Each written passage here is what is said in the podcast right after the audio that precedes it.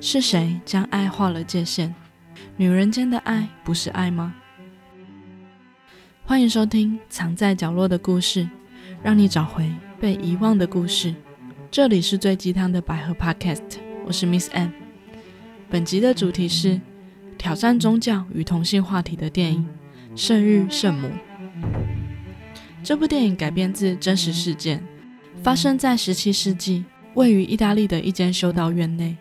修道院长与见习修女之间的禁忌恋爱，同时探讨着宗教、情欲与人性的争议故事。究竟是挑战还是解脱？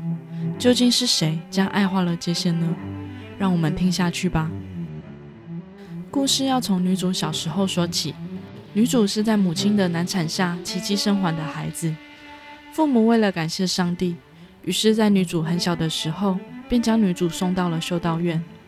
希望将女主终身奉献给圣母，而女主也从小就对圣母有特殊感应。女主刚进到修道院的当天晚上，女主半夜偷偷向圣母祈祷时，圣母像突然显灵后不断震动，接着便倒在了女主的小小身体上。修女们听到巨响后，纷纷过来查看及帮忙。大家共同将圣母像移开后，却意外地发现女主被这么重的神像压到。居然毫发无伤。此后的女主也经常感应到了神迹，但女主在修道院的生活并不如意。院长及院长的女儿都对女主十分有戒心，从头到尾都不相信女主发生的神迹。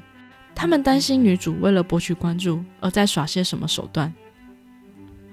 随着时间一天天的过去，女主也渐渐长成了亭亭玉立的女人，有着金色的长发及精致的脸庞。并且越来越常看见耶稣，时常经历栩栩如生的幻象。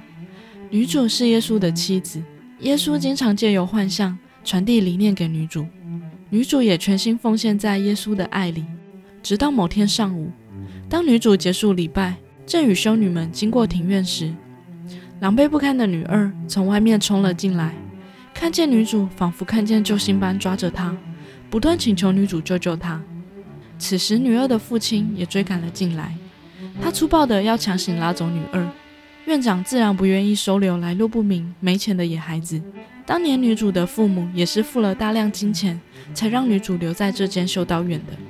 当女二要被他那可怕的父亲拖走时，女主出手救下了女二。她花了点钱，终于让女二父亲放过了女二。最终，女二也在女主的帮助下，顺利留在了修道院内。成为了一名见习修女，也许是因为女主救了女二，也许女主从一开始就对女二特别友善，因此女二特别依赖女主。可能因为女二是在穷人家放养长大的孩子，所以女二的个性奔放自然，想说什么想做什么都会直接表达出来，跟女主有些温婉儒雅的性格差异巨大。女二刚到修道院的第一天晚上，连厕所在哪跟怎么上厕所。都要女主教她。女儿跟女主说，她的爸爸跟哥哥多次强暴她，他们并不把她当人看。直到她试图拿刀攻击她爸爸，她爸爸气到要杀了她。这就是女二当天要逃跑的理由。虽然是悲惨的经验，但女二却是开玩笑的说完。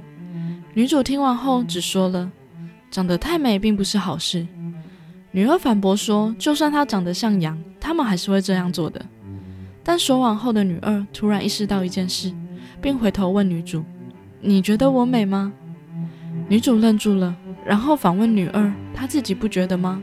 女二回：“她不知道，因为他们家没有镜子。”女主则说：“你很美，你可以从我眼中看见自己的倒影。”女二表示自己看不到，女主则让女二靠近一点。当女二靠近女主的脸时，女主问女二：“这样看得清楚了吗？”当女二还没来得及回答时，院长的女儿出现了，并质问两人在厕所干嘛。女主则随便敷衍几句后，便带女二离开了。在两人即将分开回自己房间时，女二突然向前吻了一下女主的嘴唇，然后便回到房间了。于是女主慌张地回房后开始祷告，她询问神：女二是不是神给她的考验呢？显然，女二的出现及刚才那个吻。让女主的内心十分不安。时间来到了隔天早上唱圣歌的时候，女二匆匆来迟的加入合唱的队伍。她来到女主的身后，手缓缓的从女主的背滑到骨沟下方的位置。女主忍不住发出声音，然后女主突然看见了四只巨蛇朝她过来，并攻击她。她呼喊着耶稣救她。终于，耶稣出现了。耶稣拿剑砍断了四只蛇，救下了女主。耶稣对女主说：“这些蛇是要拆散他们的恶魔。”耶稣让女主留在他身边，但突然女主回到了现实。全场的人看着女主一个人站在前面，高举着双手。大家对于女主突如其来的幻想，都抱着什么心态呢？究竟是相信她，还是感到怀疑呢？从那天起，女主对女二的态度改变了。她认为女二是用来测试她的苦难。这天，修道院的修女们正在纺织布的作业。女二转身时，不小心与院长的女儿相撞，纺织工具因此掉到滚烫的锅子里。院长的女儿开始责怪女二。女儿则反驳：“明明是她先装上来的。”这时的女主出现了，她直接认定是女二的错，并让女二将工具从滚烫的水中拿起来，不然就送女儿回去她父亲身边。女二既错愕又愤怒，不得不将手伸进滚烫的水中捞起工具，这让女二的手都烫伤了。女主说：“还没捞完。”于是女二再次将手伸进滚烫的热水中，捞起剩下的工具。终于，院长出现制止了状况，大家则赶紧将女二送进医护室治疗。当天晚上，大家都被女主的痛苦呻吟声吵醒。女二匆忙赶过去时，只看见女主一个人在床上痛苦挣扎着，并不断喊着“痛死她了”。女主已经喊了几个小时了。最后，众人合力将女主绑在床上，并用罂粟汁将女主安定下来。到了傍晚时间。女二悄悄跑进女主的房间，看着双手被绑在床上的女主，女二拆开包扎烫伤的手，只问女主为什么要对她这么残忍。接着便靠近女主的脸，问她想不想跟她在一起，然后近乎贴近女主的嘴巴，轻声说：“我想留在你身边呢。”接着便亲吻了女主的嘴。女主全程没有说一句话。之后的女主仍然不断看见幻象。但都是各种折磨苦难，她被一群男人伤害、强暴，这些疼痛都是如此真实。因为女主的状况，女二自愿负起照顾女主的工作。终于，女主看见女二的真心，他跟女二道歉，并感谢女二愿意回到他身边。两人的关系渐渐回到了从前。女二经常调皮地逗弄女主，例如女二为了看女主的裸体。会故意把女主衣服丢到地上，让女主裸体捡衣服。这天晚上，女主又看见耶稣了。耶稣钉在十字架上，并询问女主是否愿意以受难来到他身边。耶稣让女主脱下衣服，并将她的手放在他的手上。女主询问：脱衣服不是被视为无耻的行为吗？耶稣回说：他所到之处并无羞耻。于是女主照做了。女主的手穿过钉子，与耶稣的手重叠。女主痛得大叫着，声音吵醒了女二。当女二起身查看时，只看见女主一个人倒在地上，手上直流鲜血，并且全身伤痕。女主的事情很快修道院的人都知道了，大部分的修女们都认为这是圣痕，是神圣伟大的象征。但院长并不相信他，并不断否定这是圣痕。另一名男院长听闻圣痕之事而赶来探望女主，院长对男院长说。女主发生的状况与之前记录在册的圣痕事件并不相符合，不断否认这是圣痕。男院长则说：“但上帝并不受任何成文法律的约束，我们应该都同意这一点吧。”当两人还在争论是否该相信女主的圣痕时，女主发生状况了。大家都赶去查看状况时，女主似乎被耶稣附体，并发出了耶稣的声音，大声怒斥着：“这是亵渎神！听好了，罪人们！”我亦将肆虐这片土地，只有我的妻子才能救人民于水火。你们却对相助的贵人蛮横无理，羞辱迫害。说完的女主便昏倒在了地上。院长询问院长女儿看见了什么，院长女儿只说她看见女主跌倒了，并且看着地上的玻璃碎片，暗示这个神机是女主自导自演的。院长及院长女儿仍然认为女主在故弄玄虚，制造假神机。但男院长已经被女主的言论震慑住了。男院长斥责院长，怎么能对于荣耀的神机降临在修道院而视而不见呢？在男院长的坚持下，院长妥协了。隔天，女主便在男院长的宣告下，成为了修道院的新任女院长，也顺利入住原本院长的房间。女儿开心地陪着女主一起入住。但这让院长女儿十分不满。院长则认为一切都是权力的斗争。有了神机的修道院会充满信众，到头来大家都会从中获利。如果上面选择不揭穿女主，就是认为不用揭穿她，那你揭穿她只会招来麻烦。显然的，院长女儿不愿意妥协，她跑去找神父，指控女主的圣痕是伪造的。同时间，女主正在房间里教女二写字，因为女二写的太丑了。女主直接用手握住女二的手，教她写字。当两人的手重叠时，两人都看向了对方。女二情不自禁地亲吻上了女主。女主从犹豫到接受，女二主动地带领女主到了床上。一开始抚摸胸部，到用嘴巴帮助女主到达高潮。两人第一次完成了性的体验。时间来到隔天早饭时间。神父让前院长女儿把自己控诉的事情说出来。他声称自己看到女主的伤痕是自己跌倒，并自己用玻璃造成的，他全部都看见了。神父再次确认他是否是亲眼所见。院长女儿说千真万确，他当时还报告了前院长。大家此时都在等着前院长说话，但前院长却没有选择帮女儿。前院长依照当时女儿跟他说的原话。他并没有目睹现场，因此前院长女儿因为伪证而遭受鞭刑惩罚。时间来到了晚上，女二将女主的一个小型木质圣母雕像底部改做成假阳具送给女主。两人正在床上探索着新玩具，但他们没有想到的是，前院长离开前在房间里留了一个小洞。他们在床上的行为都被前院长看得一清二楚。在两人还在探索彼此身体时，外面天空出现红色的火光。吸引了全部的人到外面查看。原来彗星出现在了修道院正上方，这或许是上帝的启示或警告，灾难即将到来。此时，院长的女儿则爬到了修道院的顶楼，然后一跃而下，当场身亡。这让前院长悲痛万分，他不断咒骂女主是骗子、是婊子，都是他害死他女儿的。当天半夜，前院长搭着马车离开了。他去找教廷特使了。女二得知消息后，感到十分害怕。女主问女二：“是害怕她的神迹是假的吗？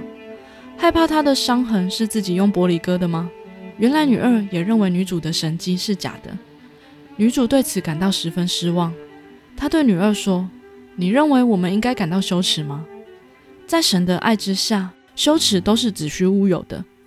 修女们迟早会自掘坟墓的。”瘟疫开始席卷整个欧洲，各个城市都尸横遍野。修道院所在的城市，人民们也十分惶恐。大家认为彗星是上帝降下审判的前奏，瘟疫就是用来惩罚大家的手段。女主和上帝祷告后，开心地和大家说：“彗星是主保佑我们的象征。耶稣已向他许诺，瘟疫绝对不会波及到这座城市。”大家都为此感到振奋。接下来，士兵们也听从女主的命令，将城门关闭，禁止所有人进出城市。但很突然的，女主在宣布完神的指令后，便当场猝死，并且在她死前已经自己建立好墓碑，并安排了她死后的葬礼形式。这些种种常理无法解释的事情，让城市的民众都十分信任女主。而另一边，前院长找到了教廷特使。他的生活过得十分奢华，和外面的世界形成强烈对比。在前院长坚持的指控下，教廷特使选择亲自到修道院调查及审判女主。一路上经过的地方充满着尸体及感染瘟疫的人民，情况十分糟糕。终于，他们抵达修道院所在的城市了。他们不顾封城的命令，强行进入了城市及修道院。当教廷特使参加女主葬礼时，女主突然苏醒了。女主说：“是耶稣送她回来的，因为她看见将死之人的灵魂。她看见了大家的灵魂，让她泪如雨下。耶稣送她回来，就是为了将各位从瘟疫中解救出来，从大家即将置身的无尽地狱之火解救出来。教廷特使显然完全不相信女主，他对女主说：“你不应该担心无尽的地狱之火，你更应该担心这个世界的火，它才会将你吞噬。”女主气愤地反驳：“她看见黑死病正在肆虐各地，耶稣承诺她，只要女主能活着，大家也都能活着。”教廷特使无视这些，并直接宣布女主被指控亵渎生命、异教及受刑多项罪行，审判将会在明天开始。时间很快到了审判之日，前院长指证了女二用假洋具取悦女主的经过，这让教廷特使气愤地拍桌怒斥：“这是对自然法则的亵渎和颠覆，是罪该万死的罪孽，应当处以火刑。”并对女二说。只要她肯认罪，交出假洋具当做证据，就能免除死刑。结束后的女主找到教廷特使，两人谈论了女主与女二的爱。教廷特使认为，耶稣怎么会与女二分享女主的爱呢？女主回答：神很乐意和全人类分享一切。教廷特使继续说：你所提及的爱不是全人类的爱，它是个特例，不是吗？女主冷静地回：女二就是特例。透过她，我感受到了全世界的爱。另一边的女二坚持不认罪，于是女二被处以极刑逼供。在极其残酷的刑求下，女二最终认罪了。女主心疼却无能为力，女二为此感到愤怒。她不想再为女主受苦了，她交出了假阳具。教廷特使拿着假阳具，讽刺地对女主说：“这就是你所谓的爱吗？”此时的女主突然被耶稣附体。她用耶稣的声音怒斥着教廷特使的行为，亵渎生命。她将受到审判，用黑脓偿还。黑脓便是黑死病的症状。不久后，教廷特使得知了前院长已经得病的消息，他命令人将前院长丢到地窖，不准任何人进出。然而，教廷特使还是坚持判处女主火刑。在签署完审判结果后，教廷特使也意外地发现自己的身上长出了黑脓。女主得知前院长得到黑死病后，坚持到地窖找他。这次的对谈让前院长在死亡之前终于相信了女主说的话，但同时女主也被推到了广场处以火刑。女二对女主呼喊着道歉，女主却说这样很好，因为她注定会被背叛的。最后，女主在行刑前再次被耶稣附体，女主用着耶稣的声音，高举正在流血的双手，大喊着。你们背叛了我的爱人，你们将无人幸免。死神正在向大家招手。此时的前院长出现在了广场上，他脱掉衣服，展示出他全身黑浓的身体，并控诉教廷特使把病带进这座城市，这让民众都惊恐万分。教廷特使在情急之下要求立刻处以女主火刑。当火即将烧到女主时，愤怒的民众纷纷将士兵推倒。并在慌乱之下，女二最终救下了女主。教廷特使也被民众们追打着。最后，一名女人拿着刀往教廷特使身上插了四刀。最后，教廷特使死在了街上。最后，女二带着女主离开了城市。两人在偏僻的山上一处用身体和好。当女主看见修道院上方冒出烟火时，女主表示她必须要回去。女二则要求女主不要回去。她回去可能又会被火刑，女主则坚持不会的，因为她是受庇护的人。女二崩溃的让女主承认那些圣痕都是假的。女主无法理解为什么女二不相信她。女二说，因为她不想女主死。昨天支持她的人，可能是明天第一批把她扔进火里的人。女主回：“你说的对，但上帝不会允许这种事发生的。天下都会见证。”任何人都不会再有疑虑及恐惧，这就是我留给你的礼物。然后女主便吻了女二一下，女二认为女主疯了。女主说：“你只是个孩子，正因为这样你才迷人。”女主最后一次吻完女二后，便独自离开了。女二看着女主离开的身影，不断怒骂着女主，而女主则是头也不回的离开了。《圣域圣母》是一部二零二一年法国和荷兰的电影。改编自一份调查报告，不轨之举。意大利文艺复兴时期的一位修女，是根据真人真事改编的。但电影与原著改编有不小的差距。但相同的是，指控女生与女生间的爱比指控亵渎神明更有效。